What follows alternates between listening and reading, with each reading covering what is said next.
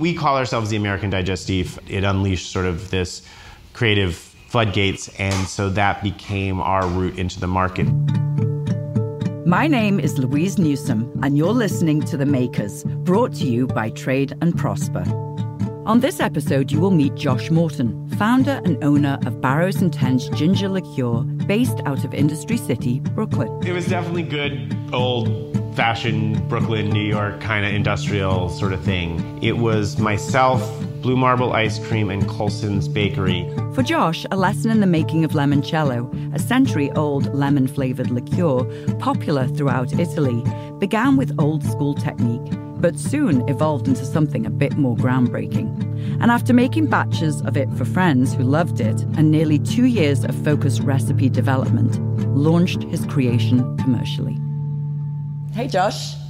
Great, you got me yawning. Uh, it's okay. You've had most probably a hectic weekend in this industry, right? Uh, life. life. That's right. Married, child, business Everything. Everything. Well, I came here this morning, got here a couple of minutes before you, and uh, Noah was kind enough to give me a morning shot. Should have had one of those. That would have been good. Of your amazing product, um, Barrows Intense. So, tell me the story behind Barrows Intense. So, Barrows Intense ginger liqueur is something I made for my friends for about 10 years before turning it into a product.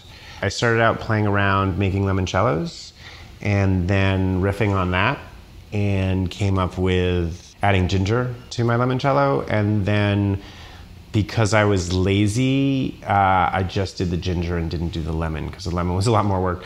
And my friends really liked that version better. And so I just kept making it. So why the ginger? Because the lemon wasn't punchy enough or different enough? Um, no, I mean, I was perfectly happy with the limoncello, but I was experimenting. And so I was trying different things. So I did rosemary, I did horseradish, I did grapefruit, I did blood orange, and we had some ginger in the house. And so I tried that. When did you start doing this at home? So it would have been around 2000, maybe a little after that, that I started. Was this your first spot here in Industry City? So this is our technically our fourth spot in Industry City, but really our third because we never moved into our second. We moved in a almost a year ago now. We weren't fully up and running. We opened the tasting room um, to test it starting in December. So it's been four months, I guess, since the tasting room's been open, but we were doing production before that and slowly getting kinks out.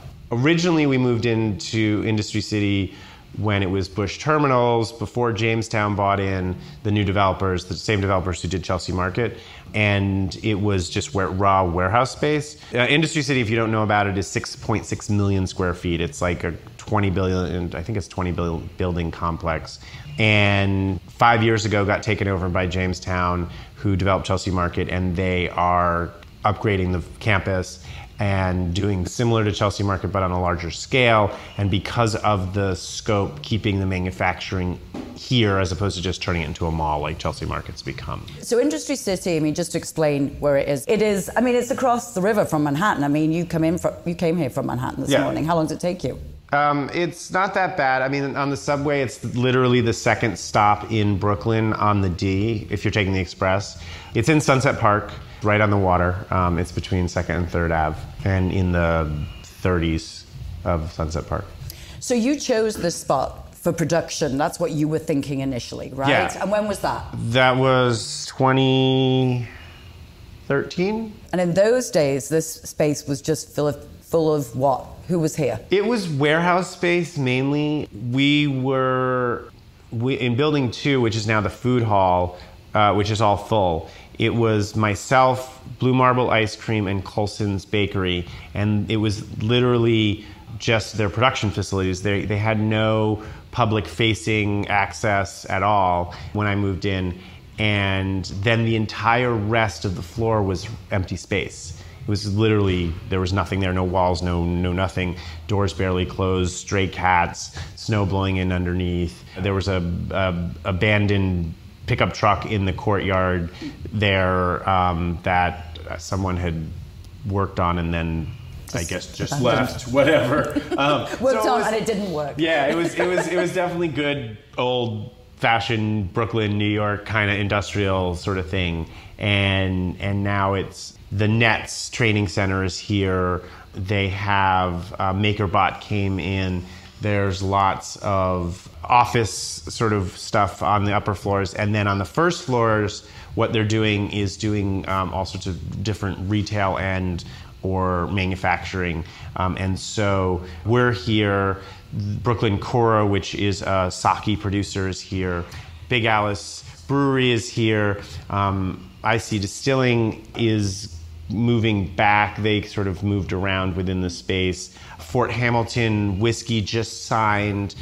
A standard Wormwood is coming in. There's going to be a sparkling winemaker. There's another brewery coming in. And then they're talking to some other distilleries as well. So it's in our area, it's going to be Distillery Row. Right. There's a whole series of sort of furniture design, tile kind of places that are coming in. So it's going to be that sort of stuff. There's a restaurant supply guy.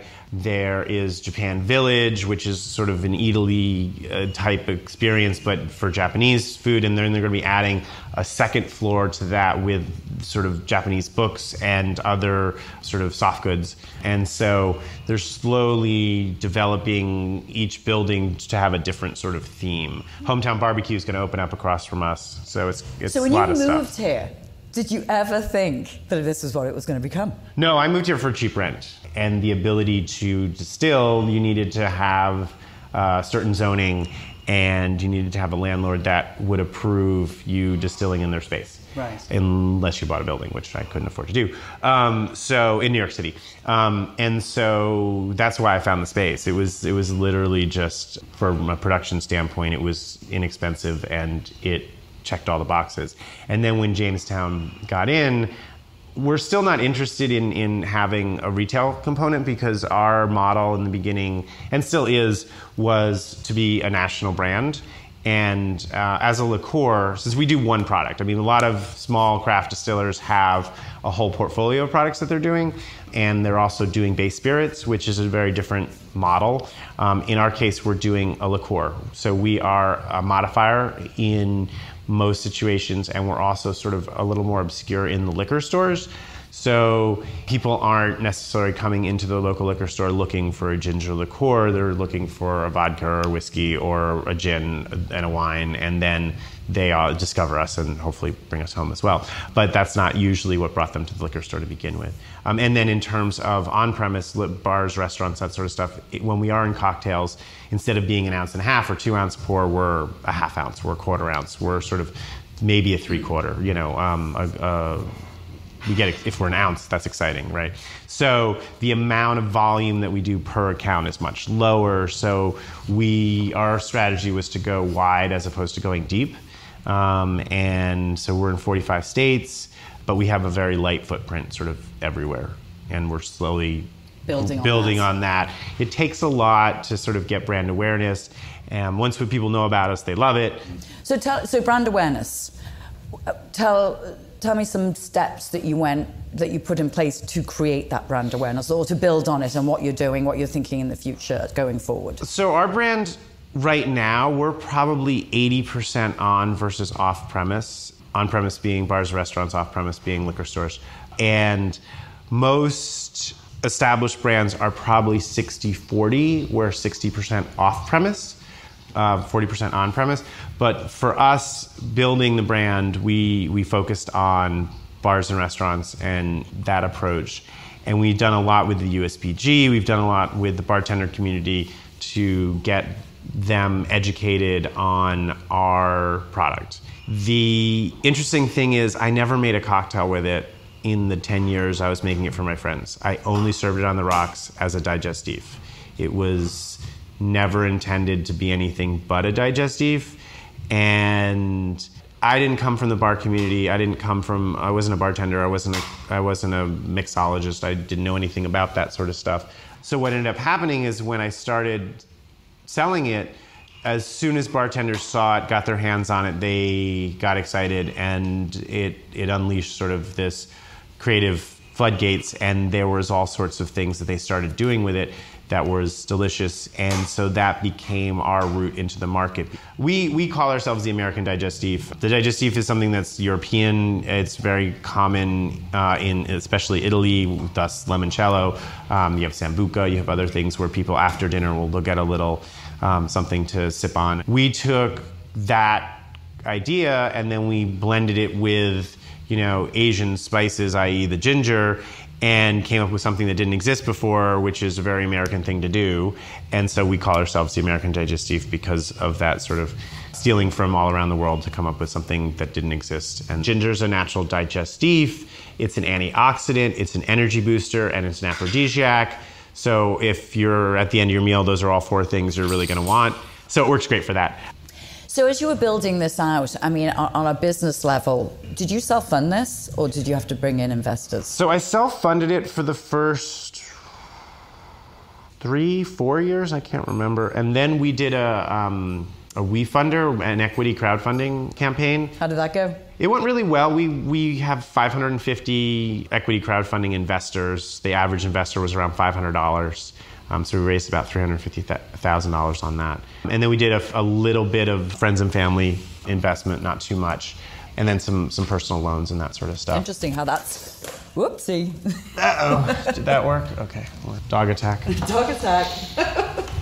it's definitely a crapshoot. The key, I think, for me was two things. Number one, timing and uh, also the platform I chose for those not familiar with equity crowdfunding, you have what would be um, everyone knows sort of like crowdfunding in terms of you know the Indiegogo or uh, GoFundMe, GoFundMe, um, and those sorts of things, where people basically they're pre-selling a product and you put some money towards the product and then when it gets funded you get the product hopefully six months later or whatever it is and about two and a half years ago, they changed the law to allow for small companies to actually raise money. Uh, so basically, it's it's it's a mini IPO or, or, you know similar, but without being on a stock market.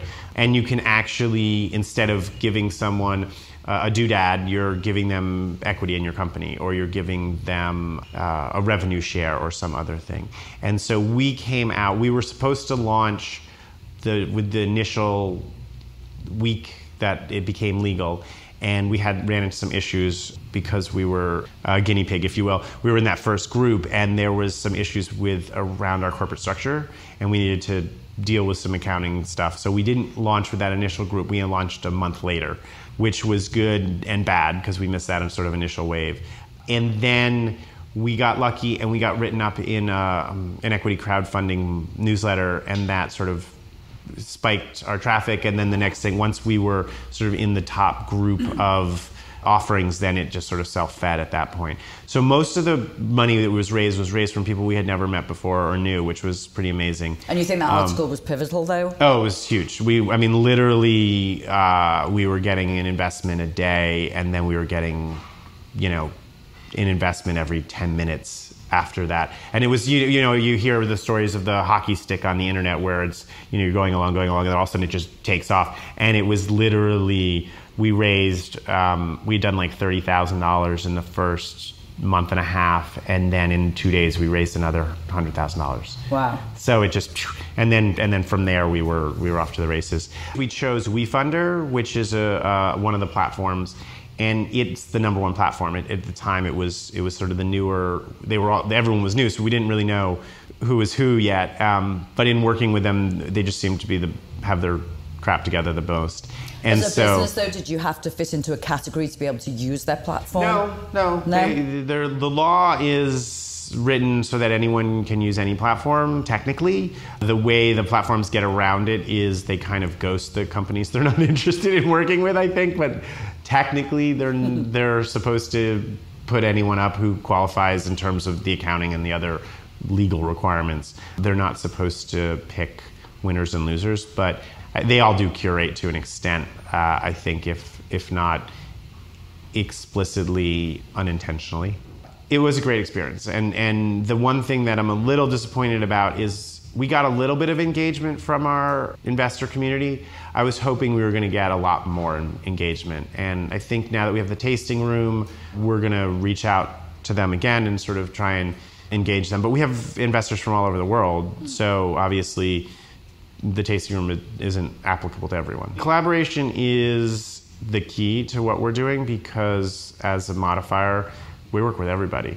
If you go to our website, you'll see the recipes. It's divided by spirit category, and we have everything from you know the obvious whiskey and gin, but we have beer and we have tequila and we have mezcal and we have brandies and you name it, it's on there.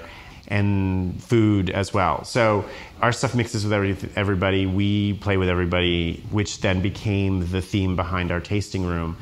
In that if you're going to make a cocktail with a with a gin, well, I'm friends with lots of distillers, so whose gin was I going to pick? And also, there's so many good gins out there from from New York State. It became the situation where, well, if we're going to have four or five gins, well, what if I had all the gins? And then what if I had all the whiskey? So we now have over 160 different bottles at our tasting room from over 35 different New York State distillers and the only reason that number stopped there is because I ran out of shelf space. So we're the largest selection of New York State spirits anywhere in the world, as far as I know, that you can have by the glass or by the bottle. It's right. all New York State agriculturally produced New York State spirits. Which means 75%. Yes, of the grown content is grown in New York State. Yep. The Makers is brought to you by Trade and Prosper here we share the stories of individuals and businesses that make our communities. We believe in those who are committed to doing well by doing good, using their hands, minds, and hearts to create a better place for us all, and believe that a little sweat and a lot of sharing turns a community into a populace of prosperity. Trade and Prosper is a forum where those like minded individuals meet to trade ideas, information, goods, and services, as well as build long lasting relationships that enable them to expand their reach locally and also globally. For more information on our organization and for more podcast episodes, head over to tradeandprosper.com. Follow us on social media for the latest news and events about businesses near you. Yeah, I mean, the tasting room is a, is is the latest example of sort of our ethos. I mean, I've always been someone who works well with all sorts of different personalities. As long as I know what that personality is, I can deal with it. So I, in my previous life, I was a consultant, and as a consultant, you're working with all sorts of different people, all sorts of different business owners, all sorts of other consultants. And you, to be successful, you need to be able to adapt to work with different personalities. And you're going to have some people who are, you know, very scattered and all over the place and not organized. And you need to be able to deal with that and compensate for their shortfalls in that aspect. Um, but they may have, you know, other things in terms of their creativity or their passion or things that, that make up for it. Um, and then you, there's other people where they're very anal and they're super buttoned up, and you need to be able to shift gears and work with that. And in those cases, they may not be as creative. They may not be as flexible. They may not be able to sort of see the bigger picture. So you need to be able to sort of help them sort of in the areas where they're lacking. And so for me, I was I did that for 25 years before I got into this business. Everything I did always was around collaboration, around working with others, and it was sort of a win-win. I did better by um, collaborating than by competing. And I was competitive, but it wasn't the, the wasn't it was more about the collaboration. And so it was instinctual that I and that I would do that. And then the nature of the product also fit that model. Uh, there's no other ginger liqueur made in New York State. So I have no natural competitor in New York State. The only other real competitor I have is, an, is a big national brand that's owned by Heaven Hill, and they're a big corporate sort of thing. And so it's a, they're a whole, different, model. whole different model, whole different animal. Yeah. Um, and then early on, we got approached by Serrallés USA, which is the parent company of Don Q Rum, um, about taking us on as a brand for as an agency brand for their portfolio. They were also uh, at the time working with Death's Door Spirits. And so we joined up with them, and so we collaborated. And obviously, you know, the Dark and Stormy is a really popular rum cocktail. Um, we also do, you know, all sorts of uh, other cocktails with them, and we were doing cocktails with Death's Door in terms of their gin and, and other stuff. And so we went from being a small little New York State company to being in basically a national company. So we're in 45 states. There's a few states down south and some control states and things like South Dakota or whatever that we're not in, but um, or North Dakota. I can't remember. One of the Dakotas we're not in. We're in the other one. Um, and we're we're on the menu at Benihana's. We are um, True Foods Kitchens in Zinburger. You know, we have some some national account and regional accounts that we've gotten into, which is great.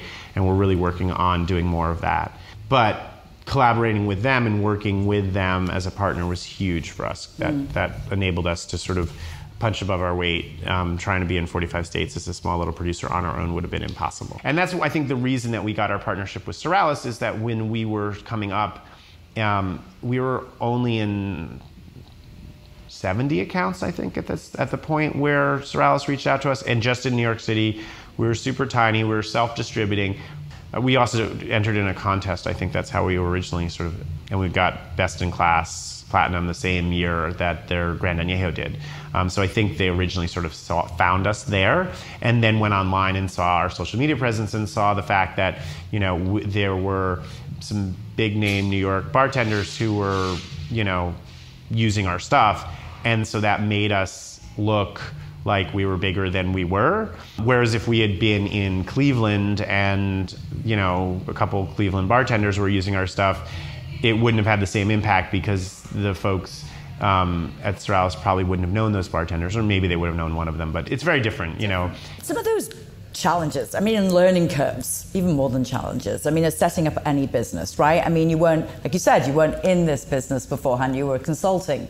What are some of those hurdles and Well, that's the thing What do you that that I found surprising was the fact that I didn't know anything about the spirits business, and in the beginning, I thought that that was a real issue, and and it was. I mean, it, I, I definitely, if I had had a bunch of, if I was starting now, I would have a lot more uh, advantages than when I did start, um, obviously. But the part that I didn't realize was as important as it was was the fact that for 25 years I had been running my own business and I had been consulting with small businesses and helping them build their businesses. And that aspect of running a business was not foreign to me. It was old hat. And so I remember early on being around some other small distilleries that were that had started up, but they were maybe a year or two ahead of me, or they had come from the liquor business and they were struggling with the hours. They were struggling with the fact that everything's on you. They were struggling with the fact that it's two in the morning and you've been working all day and you're you know have to load out and then you're on to something the next day and there's no one else to do it but you and i didn't even notice that aspect it just was in the nature you know okay i, I worked all day at my day job. I went home. I had dinner with my family. I came here well over to building two and went to my little space and started doing production till three in the morning and then went home and did it all over again. And then the next day i was grabbing product and running around and selling and doing this. And then oh i have to figure out you know what the filing is for this you know state ta- you know label approval and oh well what am i going to do about the labeling and the packaging and oh we need to do a promo and i got to get this set up on social media and just every little thing that you're doing it's all on you. That can be overwhelming to someone who's never done that before. And the fact that i had been doing it i didn't even notice that that was unusual. Everyone's like you're doing all these things. I'm like yeah who else would? Like that's what you do. It was all learning about how does the liquor business work? Where's my product fit? All those sorts of things. And and then once I partnered up with Serrallés, the beauty of that was all of a sudden I gained between their senior staff 100 years worth of industry experience and i had people at my fingertips where if i had a question i had an answer and in the beginning that was one of the things that was most frustrating is when i had a question i didn't have an answer because i didn't know where to go for it there was no easy person who do i ask who do i you know so if you're getting into any business getting yourself a good advisory board that has industry experience is super important and i think that that was one of the things that I didn't do early on that I wish I had. And there's some aspects that starting over I would have done differently if I had had people early on saying, hey, did you think about that? So tell us about tasting room takeovers. What's that all about? So it's an exciting um, collaboration that we're doing for us because we have so many other distillers who we have at the tasting room and we, as a farm distiller, need to produce 50 gallons a year of New York State ag spirits. Um, Intense is not something that I would distill here. We actually purchase our neutral grain, 75% of it, uh, from New York State from other distillers. And for th- the stuff that we're going to make here, the name of my distillery is Proof of Concept. And my thinking was instead of us trying to develop a brand of our own, wouldn't it be fun to have distillers from around New York State be able to come down to our tasting room, take it over for the day, and do a collaboration with us? And the idea is that we'll produce a small batch of whatever the collaboration is, and then half the product will get sold at our tasting room, and half the product will get sold at their tasting room. It'll be a really limited run you know, maybe 100 bottles total, if that, will get, get produced. And so it'll be this kind of uh, fun, exciting thing. And also, we have some distillers who've said, oh, I really wanted to try this thing, but from a production standpoint, it's a pain in the butt to do an experimental run on their still. And so it gives them an opportunity to, to experiment on our still and see if it's something that they want to then turn into a, a product going forward for them in their tasting room. Brilliant idea. It's going to be fun. I think it's. I think I, am just. I'm super excited about it, just from this year playfulness of it and how much fun we're going to have. And and and I'm a big fan of of uh, my fellow New York distillers. They make great stuff. They're great people, and so if we can provide them an opportunity to do something. Uh, for their company, it helps them, helps us. You know, uh, rising tide lifts all boats, or something. Is that what they say? Thank you for joining me this week on The Makers, brought to you by Trade and Prosper. Follow us on your preferred listening channel for new episodes released every Monday. Tune in next week for a conversation with Tomasz Monosi of Tomasz Tapas Bar and Restaurant and his personal journey immigrating to the US and following his dream to open his own restaurant.